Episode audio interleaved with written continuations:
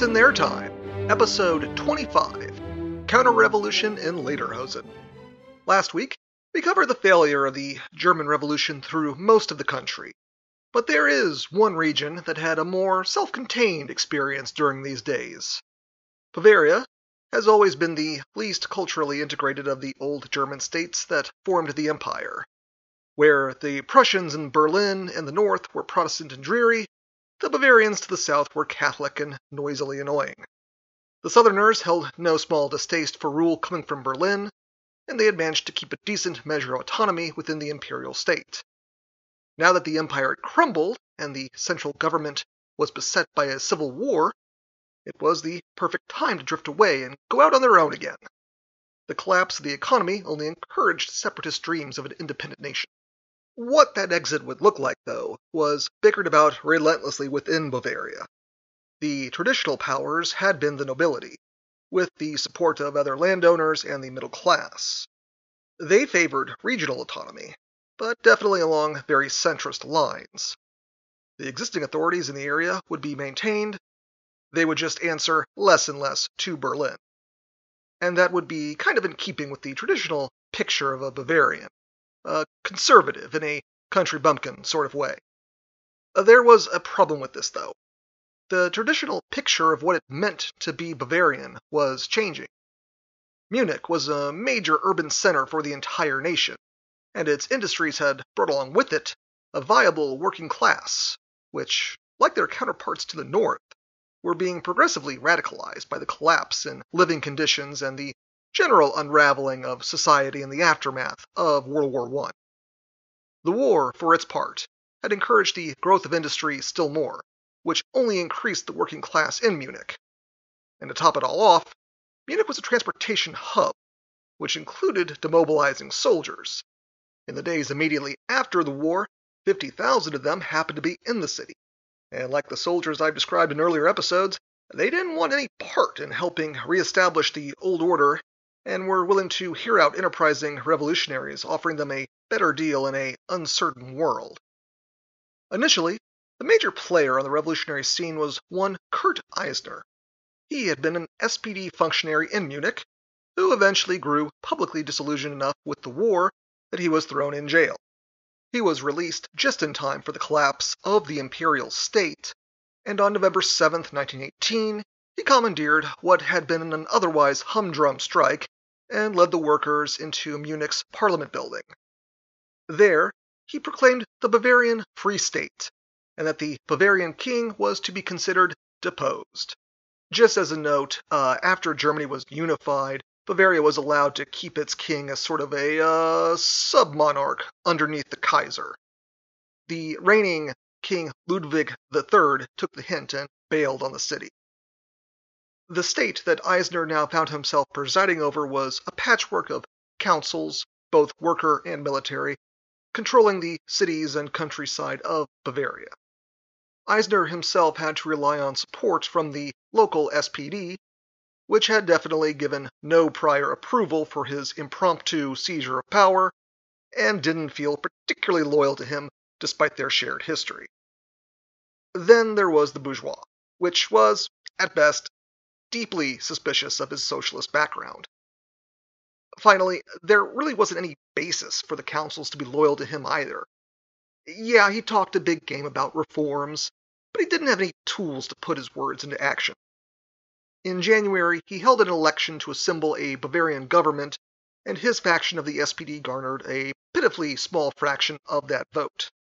Still, there was no viable replacement, so he continued on as a head of government with no real base of support. It shouldn't be a surprise that nothing really happened from a legislature standpoint, and conditions steadily got worse in Bavaria in general, and Munich in particular. The news of the violence in the rest of the country put everyone ill at ease, as they must have figured that eventually those new Free Corps units would eventually be sent down south. Eisner recognized that he wasn't going to break out of the limbo he found himself in and on February 21, 1919, he slipped a resignation letter into his pocket and started walking over to Parliament to submit it. On the way, though, he was ambushed by an ex officer right wing count and gunned down in the street. In death, Eisner had far more effect than the last months of his life. The working class of Bavaria immediately saw his murder as a sign that the bourgeois were moving to curb their newly won influence on society. The fact that his murderer was a count really helped that idea along. The various councils took control of Bavaria, and the state government, only elected in January, was totally powerless to stop it. Councils, though, had a great deal of trouble coordinating their actions, and the separate cities were not self sufficient enough to function on their own. There were now food shortages, power outages, delays in transportation, and a general lack of fuel for heating. Meanwhile, the elected parliament, standing around awkwardly in Munich, was taken over by a man named Johannes Hoffmann, the local leader of the SPD. He was formally made leader of the Bavarian government on March 17th but ran into the same problems Eisner had, namely that there was no state apparatus in place that would allow him to actually govern. Plus, there was an immediate scheme hatched to try and set up a coalition government that cut Hoffmann out of the picture entirely. Another SPD functionary named Schneppenhorst had tried to set up a government with representatives of the SPD, USPD, and KPD, basically all the PDs, with the acknowledged backing of the Bavarian councils. This plan fell through, though, when the more left wing parties firmly rejected working with the increasingly centrist SPD. At this point, the SPD's legitimacy among workers' movements had been torn apart all over Germany, what with the whole uh, violent repression thing, and the leftists weren't going to let themselves be sold out by them again. This kind of caught Schneppenhorst off guard, as he figured they would jump at the idea of forming an explicitly socialist state. Despite the setback, the plan moved forward, and on April 7th, the Bavarian Soviet Republic was declared, without the backing of the far left, and with the KPD, in fact, firmly boycotting the entire thing. The whole rollout was a disaster, with its leader spot eventually falling to a member of the USPD, Ernst Toller, who came from a background of, let me just check my notes here, expressionist poetry. Huh, how about that? For his part, uh, Toller would mostly try and just play the part of a leader as he imagined it in his head, which, to be fair, given the success of everyone else so far, was just as effective as trying to actually govern Bavaria. His appointed cabinet, too, also came off as kind of a sick joke. All of them were nonentities, and one, a notable Dr. Lipp, was made foreign minister after having been released from an insane asylum. The good doctor claimed a personal friendship with the Pope, declared his intent to invade Switzerland, and wrote a letter to Lenin describing Noske's gorilla hands. Schneppenhorst, the guy who actually got this entire ball rolling, uh, decided to head up north to Nuremberg under the pretext of canvassing some support. Of course, once he got there, the local SPD functionaries informed him in no uncertain terms that he had messed up uh, very badly, which convinced Schneppenhorst to turn on his creation and instead gather support to dismantle the new government in Munich. Meanwhile, Johannes Hoffmann took a look at his supporters in Munich, and then a look at the 40,000 unemployed and destitute who had just come out of a hard winter and were getting desperate, and made the decision that being in the city at that moment wasn't a good idea. He had been working on getting the various councils outside of Munich on his side, but leftist agitation was accelerating way too fast for him to handle. Now he was being cooed by a clique of social misfits play acting at government. He decamped the original breakaway Bavarian government northward to the city of Bamberg to put distance between him and his new enemies. And of course, the left's position in Munich was getting grimmer by the day, because in those days, nothing got better. The city was heavily isolated, and most Bavaria was conservative from the get go, and the revolutionary feeling of November 1918 had largely dissolved. The middle class was rallying against the revolution. The Roman Catholic Church, which actually was an active and powerful force in Bavarian life, was dead set against anything that smacked of socialism or communism, and the workers' councils outside of Munich were willing to work with Hoffmann. Once in Bamberg, Hoffmann ordered a blockade of Munich, cutting the city off from food and supplies. He was playing a tricky double game, as he needed to crush the city, but he still wanted to maintain Bavarian autonomy by not calling in help from Noske in Berlin. But without a Free Corps unit of his own, Hoffmann would, at least momentarily, have to settle for starving the city out. On April 12th, less than a week into Toller's government, there was a coup against the Bavarian Soviet, which consisted really of only Munich at this point. Hoffmann had bribed a right wing militia active in the city to seize the Soviet's leadership. Oddly enough, the workers of the city did not take kindly to the removal of their favorite poet, and they rushed into the city center in mass. Toller himself personally led a group of the workers, and the militia was overwhelmed. The workers, though, were probably understandably not willing to restore Toller to a leadership role. The communists tried to salvage some of the situation in Bavaria by dispatching Eugen Leviné to take control. Leviné proved to be far more effective as a leader than his predecessors. Granted, the bar on that was installed in the floor. First and foremost, Leviné was a realist and arrived in Munich knowing full well that if it came to a fight, he would probably lose badly, especially given what was happening elsewhere in Germany. He downsized the local KPD, keeping within the party only those who had been proven reliable, and established a local KPD newspaper to build support among the populace. The point of his government was not to take over the whole of Bavaria as a long term state, but rather to push the communist ideology and create a viable base for future action. He had a brief window where the largest urban center in the region was in communist hands, and he wanted to make the most of it to get the party's message out to the admittedly unlikely audience of Bavaria. The workers' councils were totally reorganized in Munich, and this time they agreed to adhere to the KPD's leadership. More than 10,000 rifles were distributed to the workers' groups to defend the city and help restore order. This coalesced into a kind of Red Army of 25,000 worker soldiers. Over in Bamberg, Hoffmann had managed to raise 8,000 armed troops of his own from the local middle class population.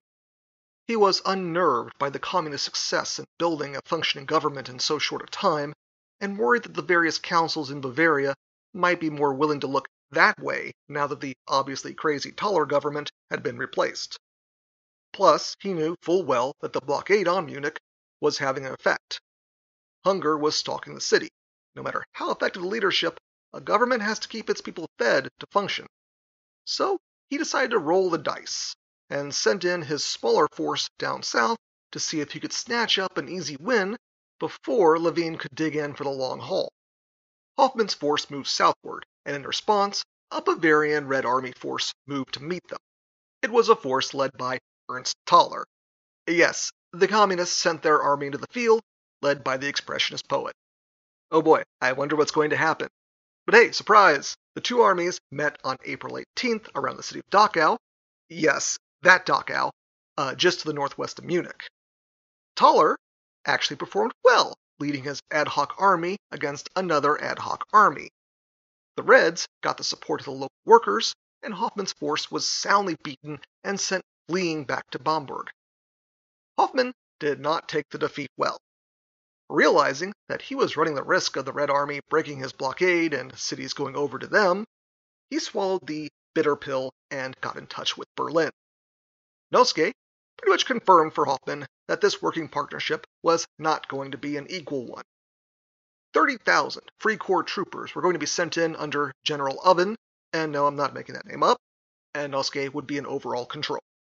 Any future Bavarian army would be firmly incorporated into the national one, which would mean that any attempt at separatism would not have an organized military force backing it, in which case, good luck with that goal. The force started moving in on April 27th, and by that point, the Bavarian Soviets' initial joy at its victory had already turned sour. The city's starvation had brought activity to a halt, and the more moderate elements started pushing against the communists. Toller, who was given a big self esteem boost for his win in Dachau, was openly agitating against Leviné. It is ironic that Hoffmann's original plan of starving the city out without calling in the Free Corps would have worked had he just kept his cool a week or two longer. Attempts were made from the USPD in Munich to arrange a deal or a transfer of power, but the Free Corps, as in virtually every other case, had none of it. They marched through southern Bavaria, with their usual trail of summary executions, and by the time they reached Munich proper on May 1st, most of the Soviets' leadership had fled. They marched into the city, backed again by a bombardment from artillery and aircraft, and they started hunting down and murdering as many communists as they could get their hands on in Munich. The exception being Toller. He was actually just arrested and allowed back into public life later. I guess they didn't see him as much of a threat, or maybe they were, they were just fans. The crackdown on communists and suspected communists was wild and egregious, and in one notable example, a detachment of troopers strolled into a religious discussion club and just decided to murder 20 people. Probably because, in the eyes of the Free Corps, discussion clubs are pretty much automatically communist. Now, the normal number of reported murders in the sack of Munich was around 1,200. However, keep in mind this number is likely far higher, as, to borrow a phrase from last week's episode, this was definitely a blood infused atmosphere. Leviné himself was arrested, put on trial, and duly executed. During the trial, he memorably informed the court that the Social Democrats start, then run away and betray us. The Independents fall for the bait, join us, and then let us down. And we communists are stood up against the wall. We communists are all dead men on leave. Of this, I am fully aware. Personally, I really like that quote because I think it sums up very succinctly this entire sad revolution. Leviné had formed a viable government, but it had simply come too late and suffered from too many disadvantages to erase the memories of the more ineffective Eisner and Toller. The upper and middle classes had been completely traumatized by the entire experience, as they had seen their precious material standing stripped away from them for a time and their place in society threatened. Anyone with the experience of an American suburbanite seeing their social respectability or property value plummet would understand how normal morality or civility goes out the window and the animal instinct of preservation kicks in nearly instantly. So, too, did this occur in Bavaria. Faced with traditional society being upended, the reactionary movement kicked into high gear almost immediately. Bavaria, and Munich in particular, turned into a bastion for reactionaries of every ilk. It is not a coincidence that it will be here that the Nazi Party incubates, not to mention any number of far right groups decrying the class warfare of communism while still offering an alternative to the emerging liberal order. All right, whew, that's a lot of fragmentation and chaos for Germany, wasn't it? And to be sure, I didn't touch on exactly everything, but we've hit upon most of the major centers of revolution and suppression. The showdown between left and right that wrapped up by early summer 1919 created an uneasy peace. Much of the far left had been crushed and driven into the ground, especially in places like Berlin and Munich. The Ruhr still remained a stronghold of laborers' power, but by and large, the nation had been pacified. The primary downfall of the revolutionary movement was that it emerged piecemeal during the waning days of World War I. The SPD should have been the mortar holding the working class bricks together. But when that group fell in with the autocracy, only breakaways from the party were able to offer fitful political backing. The SPD was the known socialist brand in Germany, and the USPD and communists were tasked with establishing trust among the masses and internal coherence in a very short time frame. And as we've seen, it didn't work out well for them. Even the onset of deprivation and hardship didn't magically impart a coherent ideology in the workers either, something identified early on by Rosa Luxemburg. Her advocacy for peaceful measures and avoiding confrontation, preferring instead to agitate and organize the workers of the country before making a move to revolution, was likely the only viable pathway to t- truly toppling the old Germany. The problem she and her colleagues in the KPD ran into was that the mass of workers were demanding immediate action without agreeing to just what that action should be. On top of that, the KPD was by far the smallest faction on the leftist scene, which was split into three main groups, including itself. And while they were the ones to stand and do the fighting, they were also the ones to do much of the dying, too. The USPD, the independent breakaway part of the SPD proper, had proven to be unreliable partners in revolution, And while they certainly were genuine in pushing socialist policies, they also lacked the will to agitate against the state or maintain a long term effort. Through multiple strikes and council takeovers across regions and cities in Germany, they were among the first to take the streets. But when the state reimposed itself, they sought to negotiate their way out of a conflict, and in every case, they melted away and went back home. The SPD proved to be even more two faced. Let's put this in perspective. For decades, the German far left had been the SPD. It encompassed the whole of the socialist movement. But a funny thing happened to much of its rank and file once it became begrudgingly accepted into the German political scene. Many of its members, including Ebert, went legit, for lack of a better term. They identified with the German state, and whatever desire many of them had to topple the system and raise up the proletariat dwindled. For many, World War I ignited a nationalism that made them no longer look at the world in an international socialist manner. Now, this shift wasn't uniform across the entire party, but even when breaks occurred, like in the case of the USPD, connections were still maintained among members. And the shift in outlook certainly wasn't publicized heavily to the working class base of the party either. So, when revolution came in the closing days of the war, it was, naturally, the SPD that people looked to for leadership. Much of the party's leadership, most prominently in this narrative Ebert and Noske, did not at first seek to crush the revolutionary movement, but rather to stall it and calm the fervor on the streets where possible. The intent was to maintain the German state as it had been, with no further disruptions, and only once the situation stabilized, start introducing reforms bit by bit. The SPD justified this to itself by reminding everyone that, while there was an armistice at the end of the war, they were still very much so in a state of war that they had lost. Terms had to be drawn up, and the reasoning went that if a standard liberal democracy was in power to be a party to that peace, well, maybe, just maybe, the Entente would be a little more merciful. They would probably frown on a full scale socialist revolution much less a full scale communist one. The class grudges that arose in the painful war years had to be put aside for now in order for the nation to be rebuilt. And that brings us to the great tragedy that the SPD ran into. They abandoned the socialist agenda in favor of becoming a bridge faction between the proletariat and the bourgeois. As of the winter of 1918 to 1919, they still commanded the loyalty of the bulk of the working class, if only because of inertia. Most of the other political parties in the center had been too associated with the failed imperial government and too small to take a leadership role during those chaotic initial months. So the SPD stepped in, Ebert at its head, and set about restoring as much of the German state as they could. They didn't want to revolutionize German society, and only made vague assurances toward the eventual socialization of the economy.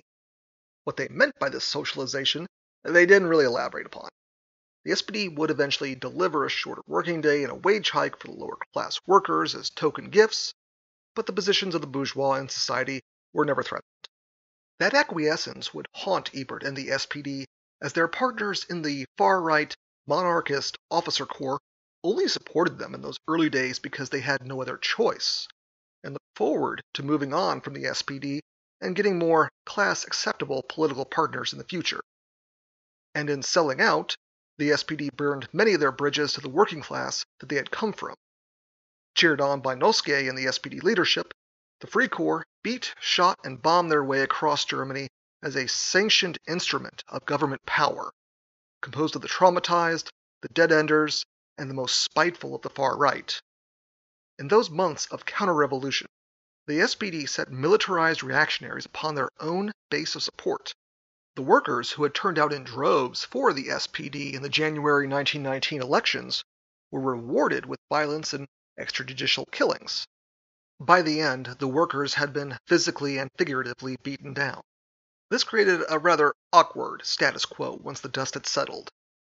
The SPD under Ebert was still in charge, but they had ditched their socialist past to become much more center left party, without removing the stigma of socialism in the eyes of their reactionary partners. The Free Corps despised the SPD and perceived it as just another revolutionary danger, despite all evidence to the contrary. For anyone in the modern day who might shake their head at conservatives branding every liberal as a socialist, you'll probably understand. The Free Corps had joined the fight under the direction of a leadership composed of Army officers who themselves received the blessing of General Groener and the General Staff. The Army General Staff itself had no love for the new government and was quite open in preferring some kind of restoration of the monarchy further down the road, once it became a little more politically acceptable both internally and internationally. So now we have a situation where a weak civilian government, headed by a formerly leftist party with severe identity issues, is governing in coalition with bourgeois parties who had largely stayed out of the whole fight. They're backed by an army whose true loyalties lie with a state that has just been replaced, and reactionary militias who had just conquered most of the nation. Germany, to say the least, can really use a breather right now. That's too bad, because with the left out of the way, it's time for the Free Corps and the far right to start intriguing against the young Weimar Republic, which we will be covering next week. Join me then, and as always, thank you very much for listening.